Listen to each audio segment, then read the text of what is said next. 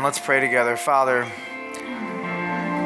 you have exalted the name of Jesus above every name in all of history in heaven and on earth, and angels and demons and humans, yet to be born, already born, come and gone. The name of Jesus is the only name to be worshiped. And so, God, we are, we are privileged, we are honored. It is our joy, it is our privilege to join with a chorus of angels and people throughout all of the world right now and all of history, just lifting high the name of Jesus Christ. What an awesome privilege that we have.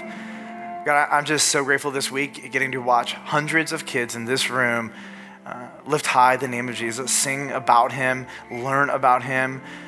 Father, I think of all the kids who came through our church that don't even have a personal relationship with Jesus Christ, and I thank you that they um, heard the gospel, which is your power to save. God, I pray for all of the seeds that were planted in those little hearts, God, that you would bear fruit and that those kids would see the beauty and the glory of Jesus Christ. Thank you for the 150 volunteers who just made that week amazing. Thank you for uh, the fact that that is just the overflow of what you are doing in our heart. And, and when we see your people serving you, we just give you praise because only you could transform these selfish, selfish hearts to be, give an entire week to run around with little kids every day and be exhausted. We love you. Lord, we turn our hearts to your word and we just ask you, would you change us? Would you challenge us, encourage us? May your spirit do whatever you have to do to form Christ in us. We pray this in Jesus' name. Amen. Amen. You may be seated. Well, good morning, Village Church. Good morning. My name is Michael Fueling. I'm the lead pastor here this morning. The joy to open up God's Word with you. Turn with me in your Bibles. The book of Acts, chapter 6. The book of Acts, chapter 6. We're in a series called Healthy Church. You guys are, you can read wonderful. Um, this morning, we're going to be talking about one of the most ethereal aspects of a church. One of the hardest aspects to get your head around, and it is the church culture. If I were to ask you what is a church culture, many people would have a hard time giving you uh, um, things to hang your hat on. It's a very ethereal concept. But before we get into that, I want to share with you some thoughts that I have. Number one, um, this series is not, is not about why Village Church is a better church than this church or that church. At this point, would you all just give me a big, huge amen on that one? Amen? I, I feel like you meant it, most of you. Okay, good. Um, I want to be really careful um, with that because um, one of the things I don't ever really want to do is get up here and say, we're good, they're bad we got it together, they don't. The Ephesian church made this mistake. They, they thought they were doctrinally superior, and in the process of their pride, um, they failed um, to keep first their love for Jesus Christ. And even Jesus confronted them and said, You might have all of this stuff together, but in your pride, um, you've failed. And if you don't repent, I will take your lampstand or I will take my presence from this church away from you. And so there's always a caution whenever we talk about what is a healthy church that we understand that healthy church, um, well, let's put it this way uh, we're never there. How's that? Um, we're never there because we're here. Amen? Good. Um, I, I want to share with you from where I sit as lead pastor of Village Church. I get to see a lot of things, but I don't get to see everything. Um, and as I look from my chair where I sit, uh, I see some aspects that are healthy at Village Church, and I see some aspects that are unhealthy at Village Church. And one of the things I try to do is be as objective as I can about the reality of where we're at. Um, I, privately, um, I deal with individuals and teams uh, and with regard to a lot of the unhealth. I'm probably not going to get up here and say, well, let's talk about this ministry or this person or this leader, you know, and like they're unhealthy. Like, I'm not going to do that. That's not respectful or appropriate. But I, I do want to share with you on the front end, just as a, as a little bit of encouragement for you, um, as I was putting this um, series together, this is one part of the series that I was actually excited to share with you.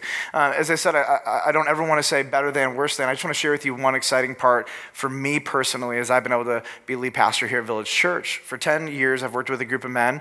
Um, we call them elders at Village Church. And this genuinely has been one of the most life giving, healthy teams that I have ever been on. We have navigated some incredibly difficult things together. We have uh, five of the most different personalities on the planet. Um, and yet, God has preserved in our team a mutual love and affection and a unity for one another.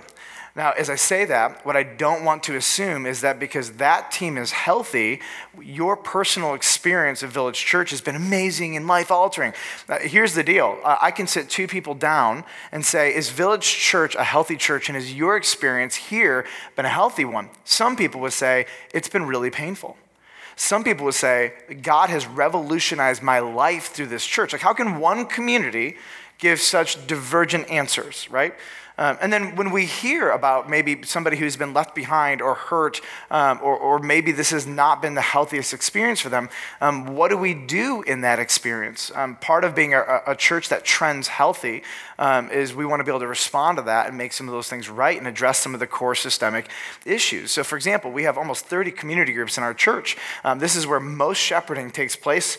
this is where most connection and most care, like this is the primary place where all of that happens. And so, um, not every community group is going to be as healthy as the other one. Some might have a season of struggling, and, and you might find one person who says, My community group um, cared for me, my lowest low. They prayed for me, they came around me, um, they were a part of the healing process. I had an older man or woman come around me and disciple me. Another person might say, I've been in this community group for a year and nobody calls me. I've not been prayed for. I've expressed my pain and my heartache. And, and, and so, even in the village church, depending on where you're at, um, this may be the healthiest place you've ever been, and it might be the worst place you've ever been, right?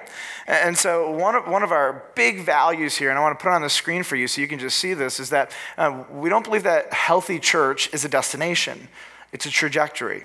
It's something you trend towards.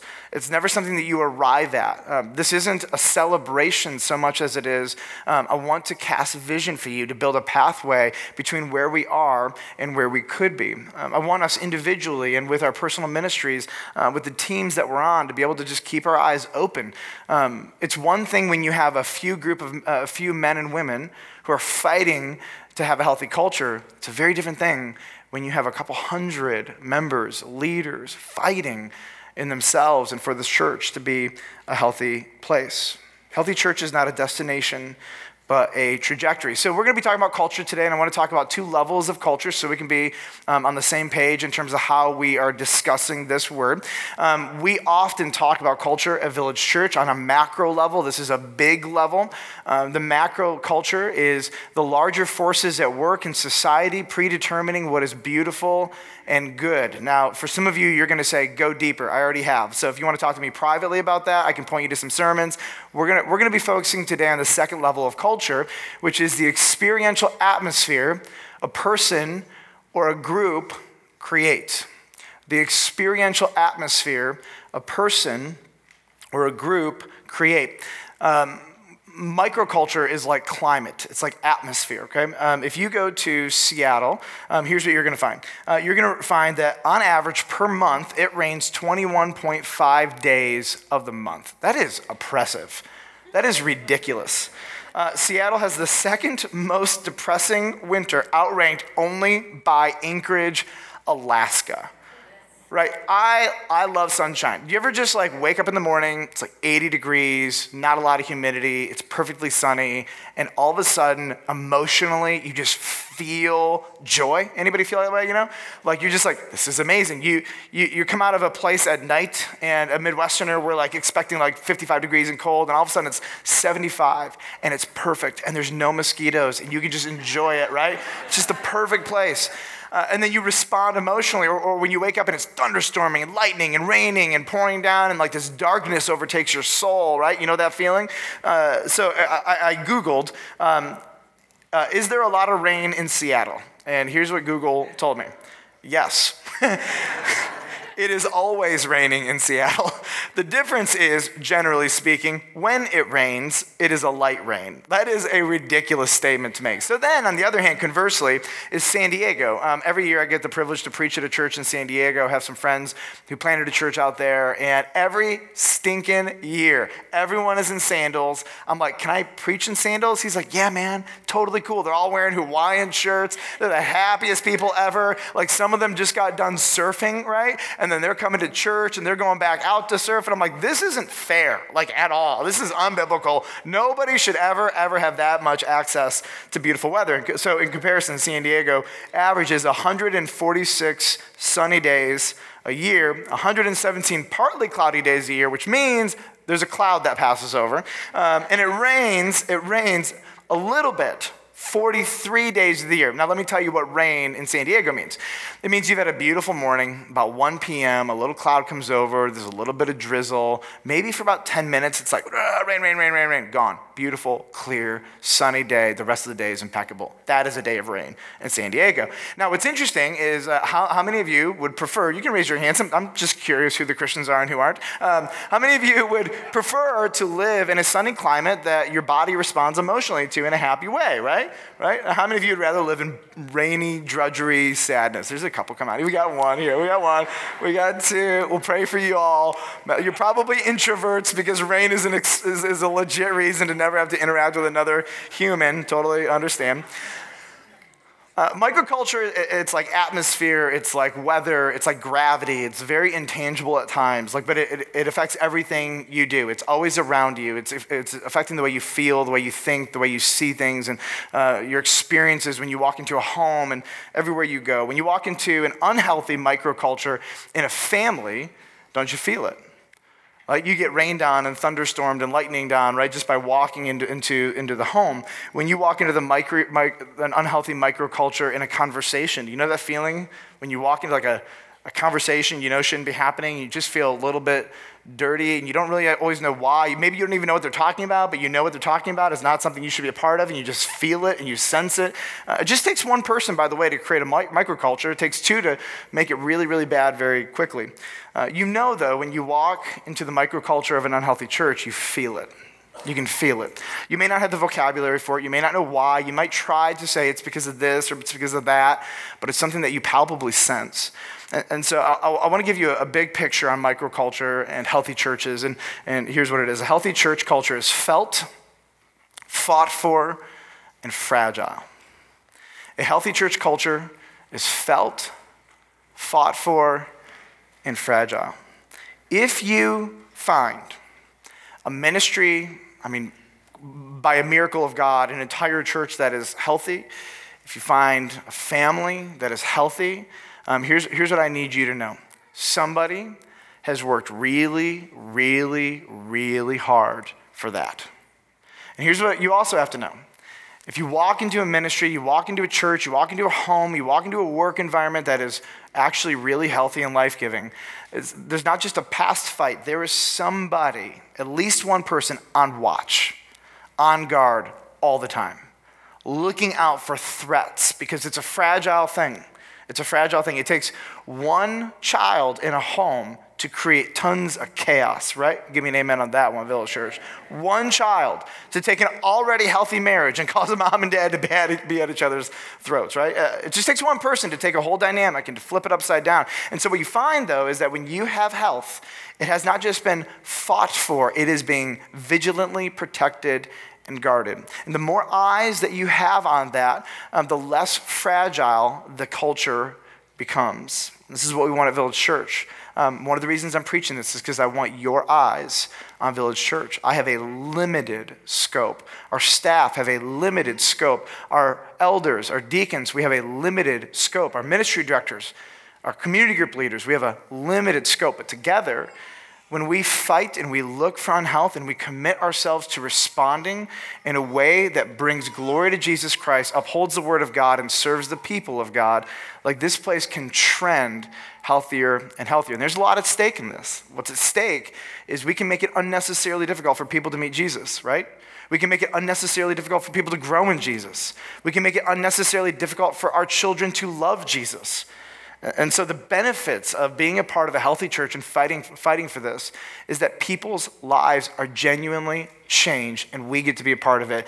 And it's not going to happen because I'm on guard. Um, I watch out and I listen constantly. I ask so many questions. Behind so many of my questions to you is I'm just looking for things that are not working so that I can protect the people of this church, right? But, but we need to release more culture protectors in this church. Uh, one thing I want, I want you to know about this is that this sermon is not going to be exhaustive. It's part of a, a four week series on healthy um, mission, which was last week. And, and, the next two weeks, we're going to be teaching on um, healthy church leaders. We're going to be teaching on healthy church members. And so there's going to be a lot of things actually I don't address in here. I'm not going to be talking about the unity and the love and the experience and the relationship amongst our people. Uh, we're going to save that for the membership aspect of things, okay? Um, but those often are byproducts of healthy people and healthy cultures. All right, so this morning we're going to do a case study. We're going to give you, we're going to show you five decisions um, that a healthy church is going to make, and uh, that they're going to create a healthy culture. And uh, we're going to look at the first church that was ever created, the first local church that ever shows up in the Bible anywhere in history, and it is the church in Jerusalem. So, Acts chapter 6, turn there. Um, two assumptions I need to make as we talk about the Jerusalem church. Number one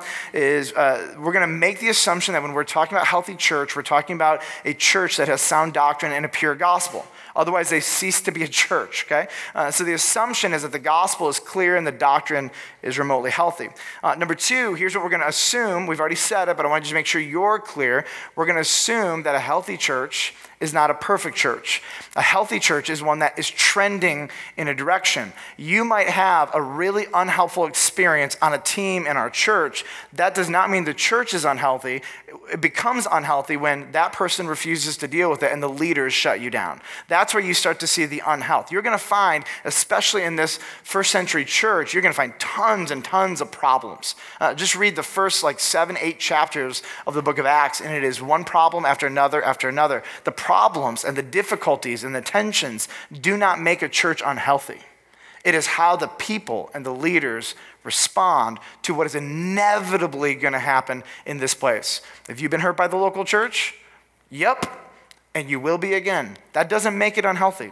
What makes it unhealthy is how we collectively deal with it. So the church in Jerusalem, let's set some context for them. Uh, number one, it was brand new, figuring things out. Number two, had emerging, I mean, this is on a regular basis, relational, doctrinal, and political conflict constant, regular basis.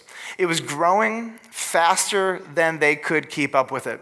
You know that feeling that you have when you just love your church the way it is? They didn't have that privilege because every day, every week, every month, um, this place was changing, and the leaders were just trying to keep up with what is going on. Despite all of this, it was trending healthy. Uh, uh, that's what I want you to see. Um, if I could do one favor for all of you, it would be that you would leave here and not say Village Church or this church or whatever church I go to is the worst church because I had a bad experience. Everybody, inevitably, you dig in deep enough, you're going to have bad experiences in the local church. I'm going to offend you, someone's going to offend you, someone's going to hurt you, someone's going to leave you out. Welcome to being a part of a community of broken people. That doesn't make a church unhealthy. What makes a church unhealthy is the resistance to make things right.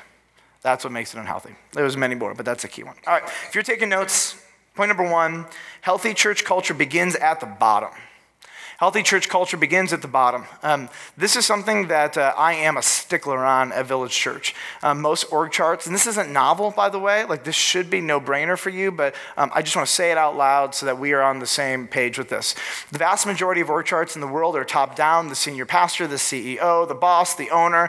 Um, everybody exists for them. Everybody exists to do their bidding, to uh, accomplish their vision. Many of you maybe have been in a church where if the senior pastor speaks, it is finished, right? And, uh, and that is a way that, that churches can be run. I don't agree with this. This is not the way we want to run here. Um, in fact, many of our staff, um, they've learned that when I'm processing out loud, I'm not telling them what to do, I'm just processing. And that's been a really healthy thing because I don't want everybody here to exist for my platform or to exist for my authority or to do my bidding or to accomplish my vision. That is not what we want here. Uh, and, and, whoever um, takes my seat next, whoever is in the lead pastor position after me, because we're all interim members, we're all interim pastors. I don't know how long the Lord will choose to keep me in this position, but whoever comes here next, if they try to lead with top down authority, um, I want to make it really, really hard for them, and I want you to rebel against that that in a very kind, humble, godly way. So, what we do is inverted leadership here. So, when I walk into the building of Village Church, here's what I tell myself. It doesn't matter if I'm dealing with staff, people come through this building all the time. I tell myself, Michael, you're here to serve. You are here to give people what they need. You are here to help them. You are here to release disciples. You're here to help your, the staff make disciples, to build teams. You are the least important person in this place. Whatever you can do to help them. Like, this is the stuff I tell myself because all of us are task oriented at times. We come in, I want to do my task, I want to get my thing done, right? Uh, but one of the things that I have to do is set a culture here and our staff together. We have to set a culture that we are not the most important people. The elders are not the most important people. We may have greater influence, but this is ultimately not about us. The people at the top are our members. That is who we are here to serve and to release into the world to be disciples and disciple makers.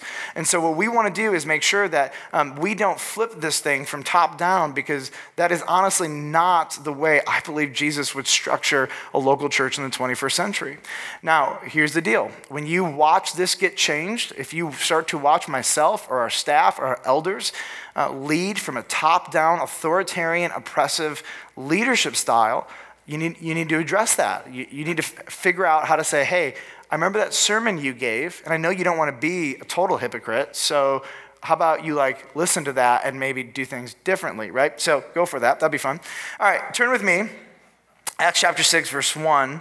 And uh, here's, here's what's going on. We're in the Jerusalem church. It says this Now, in these days, when the disciples were increasing in number, so, Village Church, I want to pause for a moment. And, and I'll just say it, and then you can interpret however you want. Church growth is a great thing and a dangerous thing.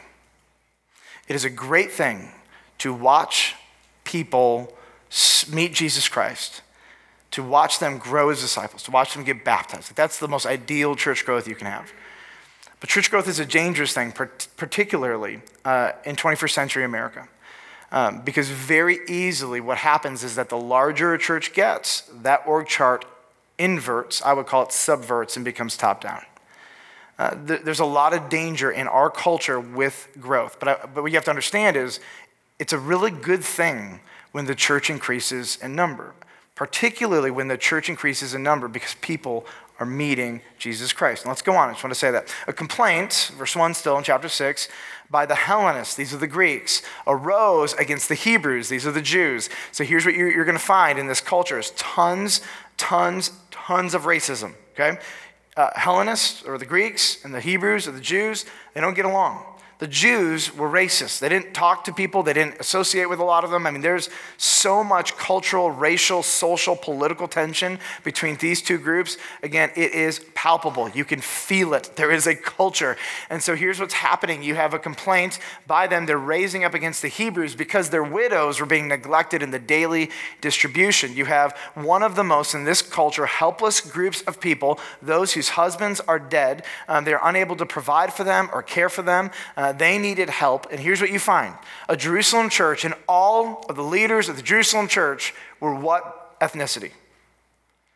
Jewish. And who is being neglected? The Greeks. And, and it's not just people, it's the least, it's the most helpless. And you can understand how this would incite internally racist feelings. You can understand how big of a conflict this might be.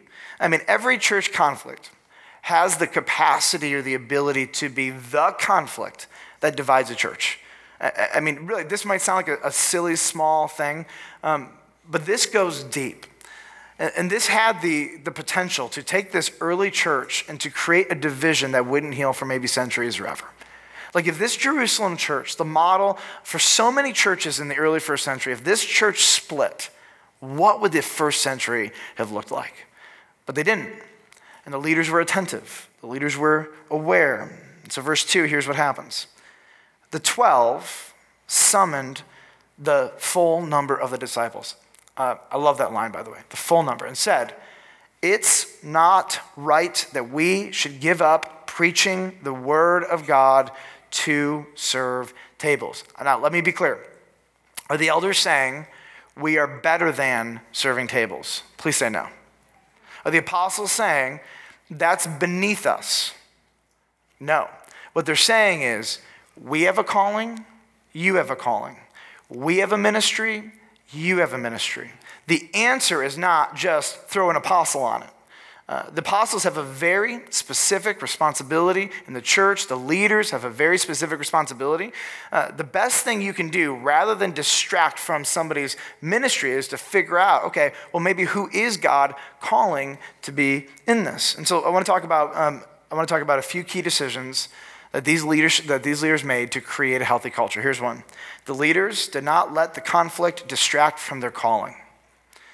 Did they deal with it? You're going to find out in a minute. The answer is yes but they did not let it distract them. Um, it is very easy, whenever something in a church that doesn't work right, for the leaders to stop everything they're doing and then to go figure it out and try to fix it. Sometimes it's actually not, not the best way for something to function.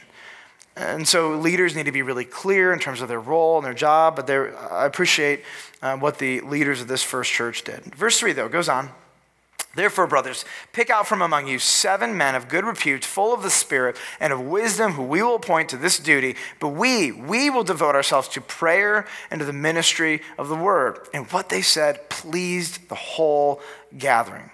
The leaders, I want you to watch this, they decentralized not just responsibility, but authority. I don't know if that's even going to like make sense to most of you, but the moment it does, you're going to realize that this is a game changer in a church. When every single answer needs to be approved by one person, a senior pastor, you slow down everything, you centralize authority, nothing gets done, and people get hurt. And so, one of, one of my highest values here is that when you look at our org chart, we lead from the bottom up, and I push, we push. Brian Rhodes actually taught me this. He said, push the authority and the responsibility of decision making as far away from the bottom as humanly possible. Let people on the front lines who know what's going on make decisions. Give them the authority and the responsibility to make decisions. If you make every decision contingent, Michael, on you making it, you become a bottleneck, people get hurt. And actually, one of the healthiest things that you can do in a church is to trust the body of Christ, designating authority and responsibility to make decisions. And this is what they did. They actually didn't make any decisions. They didn't. They pushed the decisions out um, for a few key reasons, but here, here's uh, one reason. Number two or three, they genuinely believed that everybody in this church who trusted in Jesus Christ had the Holy Spirit.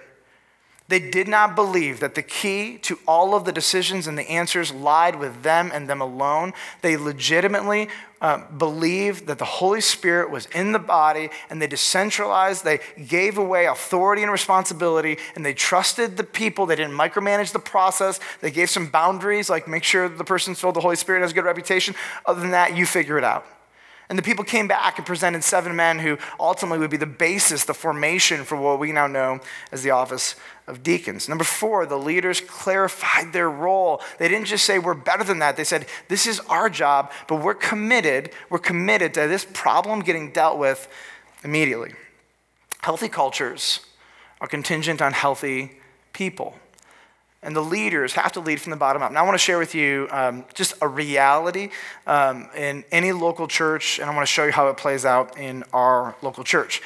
So, um, uh, not everybody in a local church has the same amount of influence. Do you know that, right? So, if you just became a member, it's plausible that I, Michael, lead pastor from the pulpit, might have more influence than you do on the formation and the culture of the church. It's not a bad thing, it's not a good thing, it's an is thing, it just is, okay? Uh, and so, what I want to do is I want to show show you the reality of influence and what you should expect from where you're sitting with the reality of influence. So, here's, here's three just levels of influence. Our elders and deacons and staff have an incredible amount of influence on the day to day realities of our culture.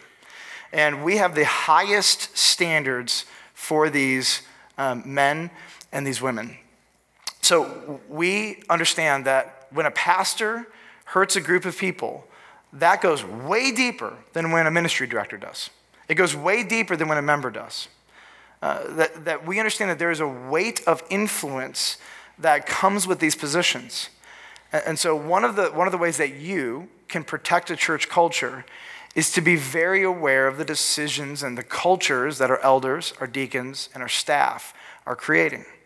Uh, because these will profoundly influence the culture of a church. Number, number two is our community group leaders and our ministry directors.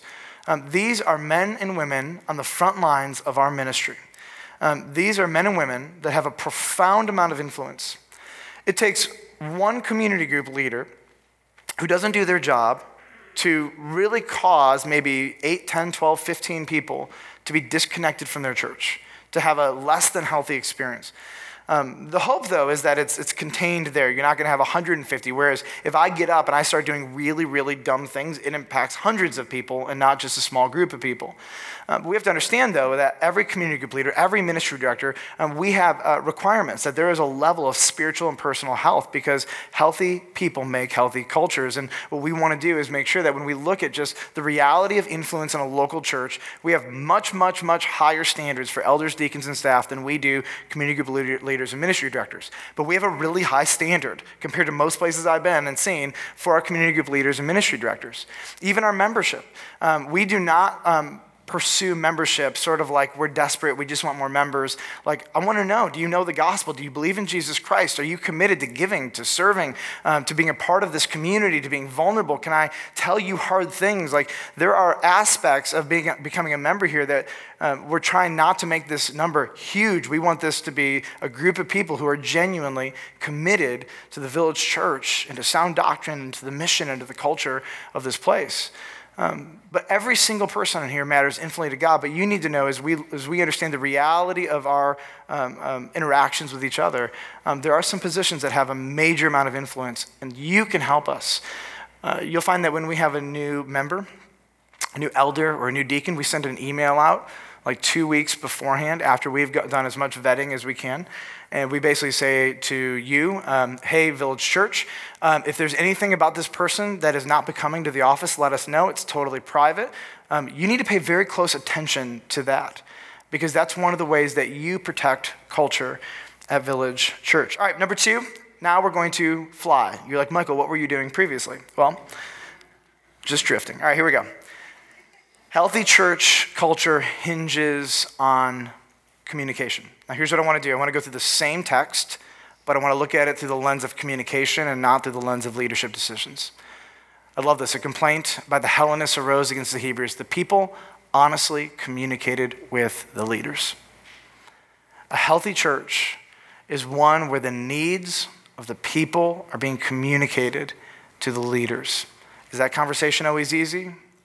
No, I want it to be as easy as possible, for sure. But it doesn't mean it always is. I've had some of you meet with me and you've never sat down with a lead pastor before, or maybe you had and it's only ever gone bad. And I've had people legitimately sit across from me sweating with a voice cracking because um, I represent for them experiences of PTSD from former experiences. And I don't want your life, I don't want you to have that experience. I want you to be able to sit down with me, have a God honest conversation, and have it, have it go really, really well. I want you to feel um, heard. Uh, number two, the leaders attentively listened to the people with the least influence, especially. I mean, these widows had no influence. Um, if anything, they were a quote, drain on the resources. That was not in their brain. They saw them as a people to be highly treasured, highly valued, and they listened and they led effectively. In verse 2, here's what we see the full number of the disciples. We find that the leaders communicated transparently with everyone. Don't you want to know? Don't you want to know what's going on? Don't you want to know that when the leaders get up and talk, it's transparent? They're not hiding stuff, there's not ulterior motives and secondary agendas. Number three, the leaders communicated the good or for and the good and the difficult. One chapter earlier, you have Ananias and Sapphira who are lying to the Holy Spirit and stealing. They ultimately end up dead. Uh, the Holy Spirit, it seems, just killed them in front of the whole body. They ship out their body. I mean, and the, the, the, the leaders of the church dealt with it. It, it wasn't hidden at all. I love that. I, I love that they say it's not right. Uh, they're also saying, hey, this needs to be dealt with. Um, it's not right for us to be doing this, but this isn't right either. We got to deal with, the, with this thing. Um, you look at verse 3. Uh, it says, or verse 5, it says, what they said pleased the whole gathering. And the leaders' communication built confidence. Communication is a two way streak. I put the burden on the leaders, but it is a two way streak. And what you're going to find in a healthy church is you're going to have humble, honest, transparent communication. Number three, healthy church is heterogeneous. I couldn't, I couldn't just leave this word out. I love the word. Um, heterogeneous is the opposite of homogeneous or homogeneous, however you like to say it. Heterogeneous means diversity, not the same. Uh, homogeneous means the same or lacking in diversity. In the book of Acts, chapter 2, so let's go back a couple chapters. Um, Acts chapter 2, verse 37. Uh, here's, here's what it says Now, when they heard this, they were cut to the heart. And they said to Peter and the rest of the apostles, Brothers, what shall we do? Peter said to them, Repent, be baptized, change your mind, trust in Christ, be baptized, every one of you, in the name of Jesus Christ for the forgiveness of your sins, and you will receive the gift of the Holy Spirit. So those who received his word were baptized, and there were added that day about 3,000 souls. Could you, could you imagine if Village Church went from this and 3,000 more people in a day came? Like, that would be hard. That's why we say church growth is great, but it's also really scary, and we need to be very careful. Now, here's, here's the question I want to answer Do you know of these 3,000, what nationalities were represented?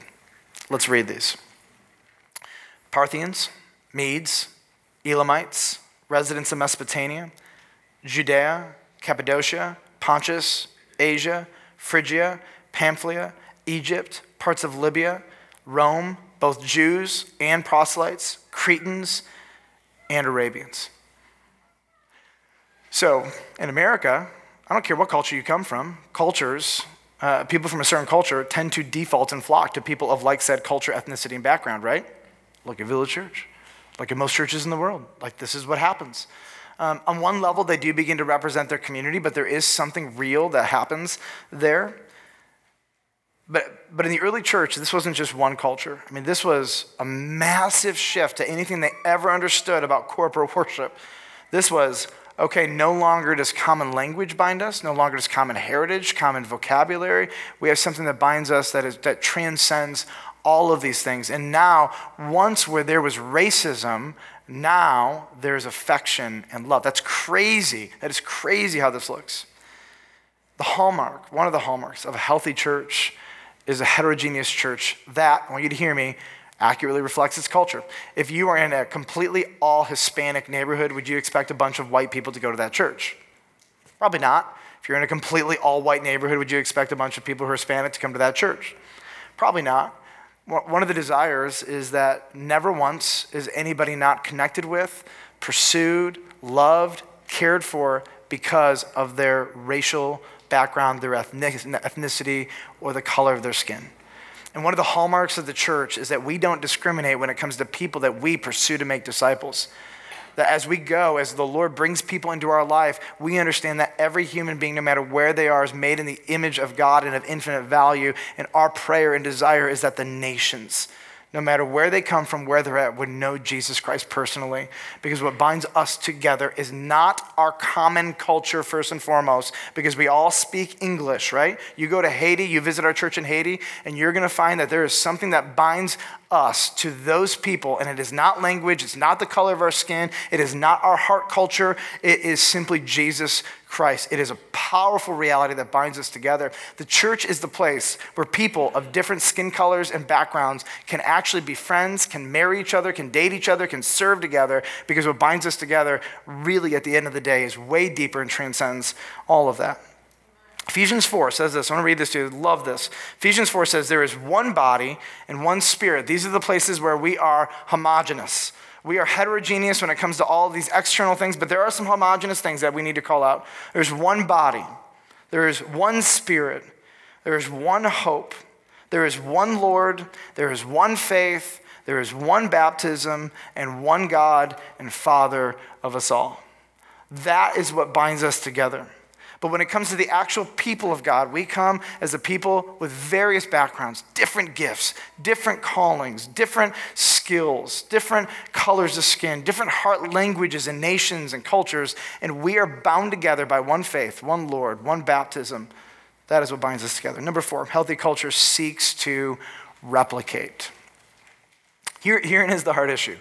Do you want people to come to Christ more than you want this to be preserved as it is. That, that's an, churches, by the way, in America um, are actually wrestling with that question. They don't know how to articulate it, right? But they don't pursue the mission because the mission is a threat to the status quo. And so I want to show you just what happens in the book of Acts. Um, this is just a, an overview, if you will. We're going to just fly by. The Lord added to their number day by day. Believers were added to the Lord, multitudes of both men and women. Uh, the disciples were increasing in number. Next slide. The number of the disciples multiplied greatly in Jerusalem, and a great many of the priests became obedient to the faith. I love this. Acts 9:31, it multiplied. Acts 11:21, a great number who believed turned to the Lord. A great many people were added to the Lord. They increased in numbers daily. Now, I'm not saying that this is a description of what is going to happen at Village Church, but here's what I do know. I do know that the Lord is building his church. I know that people all over the place in America and around the world are trusting in Christ daily.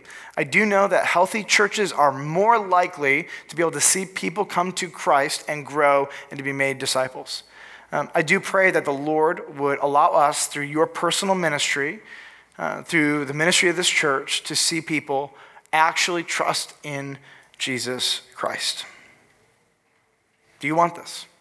I know you say you do, don't get me wrong. But do you want this to the point where it might actually change how this place functions?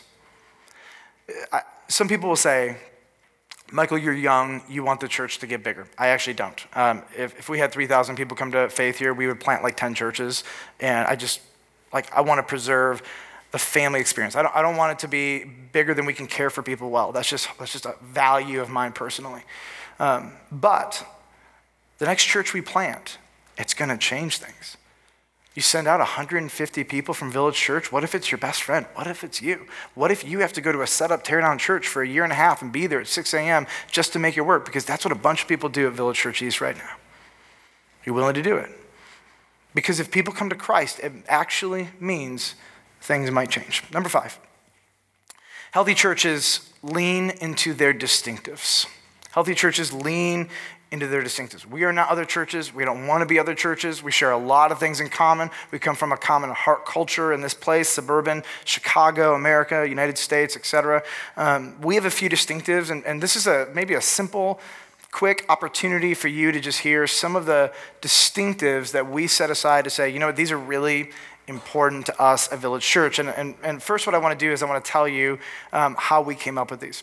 Um, as, as we started to hire staff, um, Tim Chin and then others, about, Tim, how long has it been? Three, three and a half years, I don't remember a time without you. Take it as a compliment, I think. right? You never know how people are going to take that. I'm like, it's a good thing. It's a good thing, yeah. So, uh, but uh, hired Tim three and a half years ago, and then since then um, have hired a handful of staff. What we realized is that we kept saying to people, "Oh, if you don't get this, you're probably not to like succeed here. Like this is really important. If if you don't uphold this, if you don't believe in this kind of to the core, um, as a staff member, you're not to like it here. You're to hate me because I'm to be like, mm, do this, do this, do this. Like these are things that we discovered were really, really, really important um, to our leadership culture at Village Church. And so some of you, as I, as I, as I put these on the screen, you're going to say, oh, I've been here long enough to see, like, no, that's really important. And when these things don't work well, this is where I dip, okay? The, dipping is a word that I use for um, when I get in the middle of your job or your ministry, and I'm like, and it's almost, I almost always, 100% of the time, dip on these six things, okay? So for your, for your um, own enjoyment, here, here they are. Um, we are a team building church. Team, Village Church teams are collaborative and they're evaluating. Like we build teams who build teams who build teams. If you're a staff member and you're not building teams, I'm frustrated. Just that simple. And so we build teams and we want to build healthy teams and we have team building training, et cetera. And we build sub teams on those teams. We build teams of teams of teams because I think God loves teams better than not teams. So, okay, there we go. Our teams are evaluating, which means everything that happens, we evaluate. My sermons get evaluated, our services, every event that we do, ideally, right? And part of the reality of being at Village Church is if you're a musician or you're doing anything publicly or you're on a planning team, we're going to evaluate. And if you were off key, God willing, we're going to talk about it. And if I rambled on a rant that I shouldn't have, someone's going to tell me about it, you know? And uh, we evaluate things because we believe the gospel tells us we're not perfect. Nothing I do will be perfect. I'm going to give it my best and I want to grow. And that means that I have to humbly receive this. We're a team building church. Number two, We're a digital church. Um, oftentimes, the older you are, the less relevant this feels. But through and through and through, we are a digital church, and we are committed to engaging the next generation and this generation, whatever this generation is, with digital, shareable, helpful media that helps make disciples.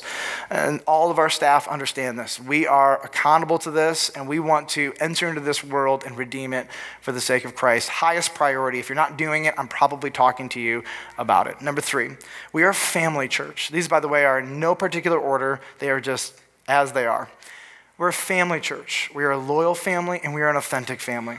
If you come in here and you got all these walls and you're like, I'm not, like, we are by nature invasive, right? And you've experienced this. Get into a community group, spend enough time here, we're like, you know, I've noticed. And we just poke, poke, poke, poke, poke, right? Um, some people don't want to be poked a whole lot, and those people often connect slower to Village Church for what it's worth. Um, authentic family, loyal family. Um, number five, we're a servant leadership church. I talked about inverted leadership and decentralized leadership. This is just one of the most important things to us as a church.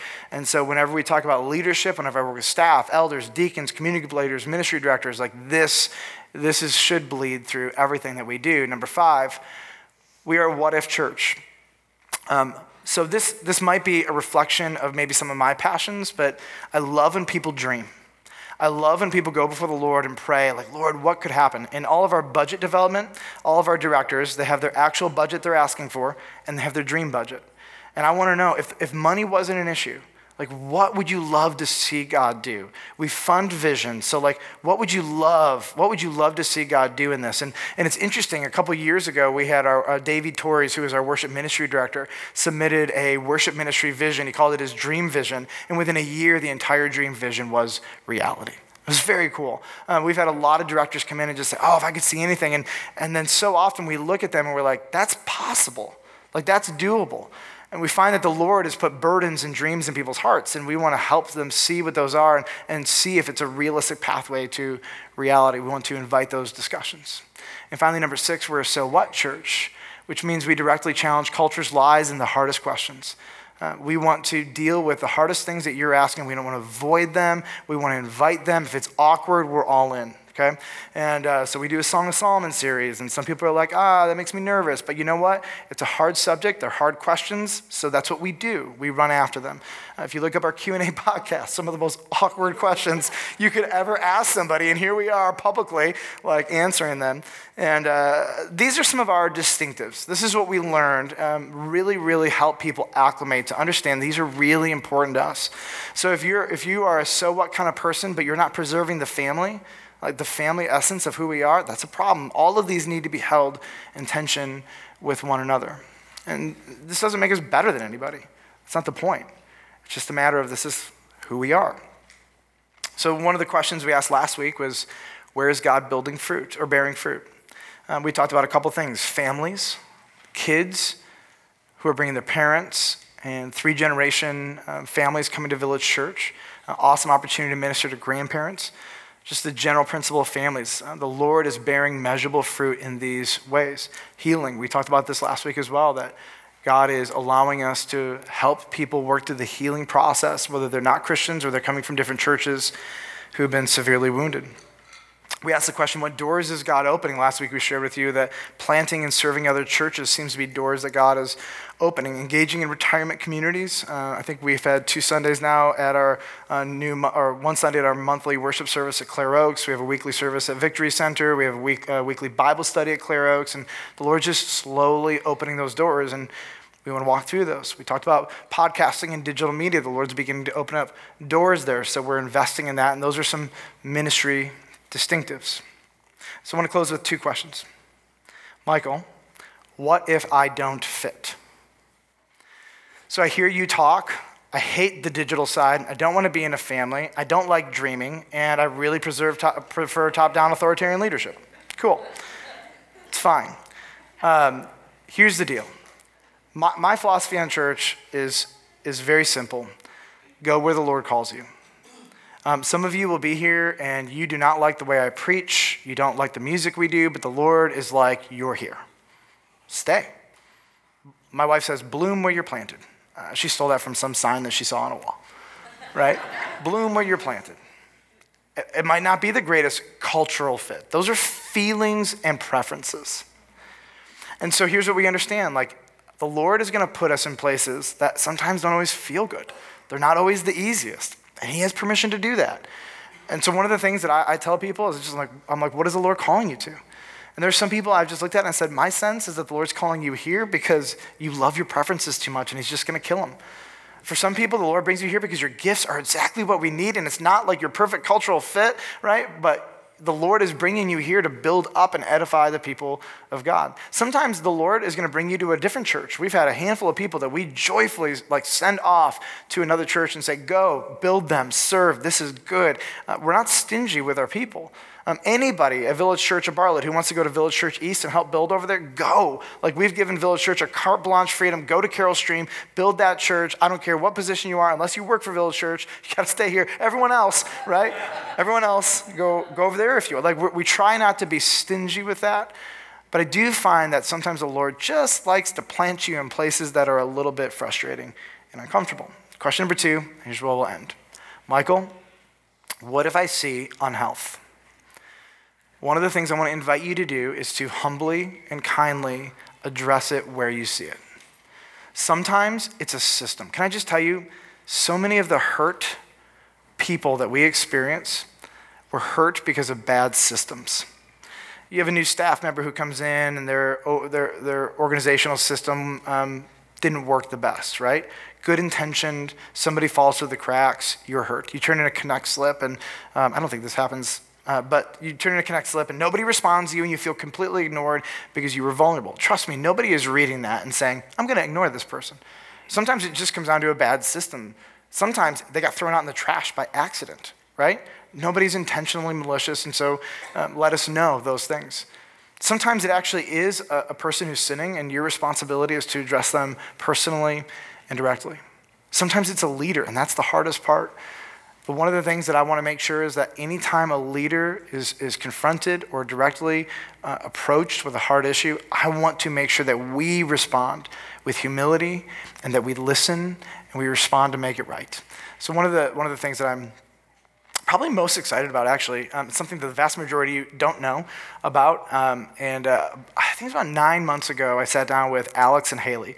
Uh, Alex is our next gen pastor, Haley is our communications manager, and they're like the nicest people in the whole world. Like, if you're crying or you're having a hard time, like, like they're great, right? I'm like, let's fix it, right? And they're just like, ah, oh, they, like their feet, like they just empathize, and they're just really amazing people. They're great leaders, love them.